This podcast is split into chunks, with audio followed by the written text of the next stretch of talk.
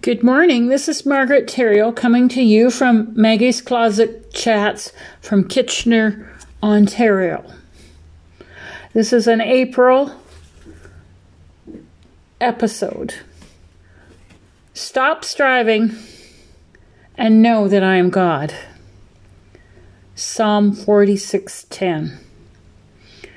I looked up the meaning of striving and I felt, oh my, I have missed the meaning of the whole verse. I knew about being still, but stop striving caught me and stuck with me and realized that I was trying to control everything. And I would become upset. And I couldn't settle down. And I couldn't relax. I couldn't not be in control. I wasn't allowing God to be in control. And lately, this is, describes how I have felt at times. And I'm learning that I need to bring the matters to God that are on my heart and stop controlling the matters of getting upset and crying and not sleeping at night. But unfortunately, this is how I've handled the stress. In fact, I go until I drop. And I go full speed ahead. And then at times I feel inside like I'm going to fall apart. And I realize that I'm full of pride. And I want to be in control and fix it myself. I think it's because people have shamed me in claiming that I am not trusting God or there's something wrong with me. I don't want to say anything to people because I don't want their disapproval. I want to ap- to appear that I have it all together. But when I have explained what's going on in my heart, I feel a release in my life. That I'm being who I should be. Authentic.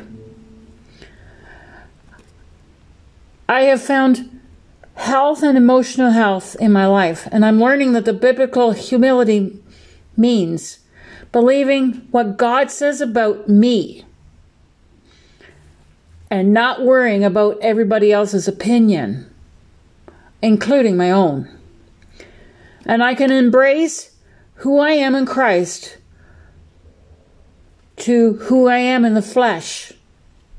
And being biblically humble frees me of concern for my own pride that I am not perfect. The only one that's perfect is God, and I am in need of a Savior. And it's humbling to know that. And when I feel safe, I share my heart. And I also know that God is with me.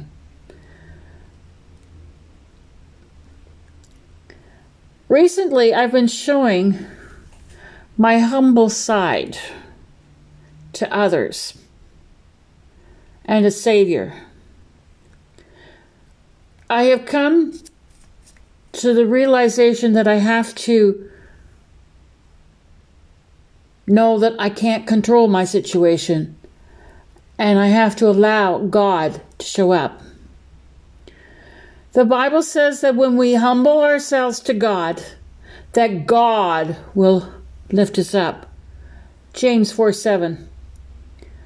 I've had to stop being afraid and let God be God.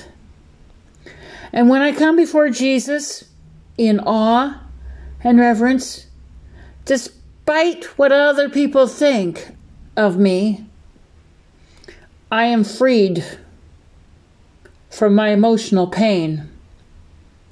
And my heart is open to others and to God. And Jesus is working in my life. But, friends, you have to choose wisely who you open up to. Some people are not safe people. When I've opened up about a certain situation and a particular relationship being difficult, it's like a hot air balloon when somebody has put a pin and the air comes out and it dissolves and there's relief. And that's the way my heart is. There's relief in my heart because I have been honest, painfully honest.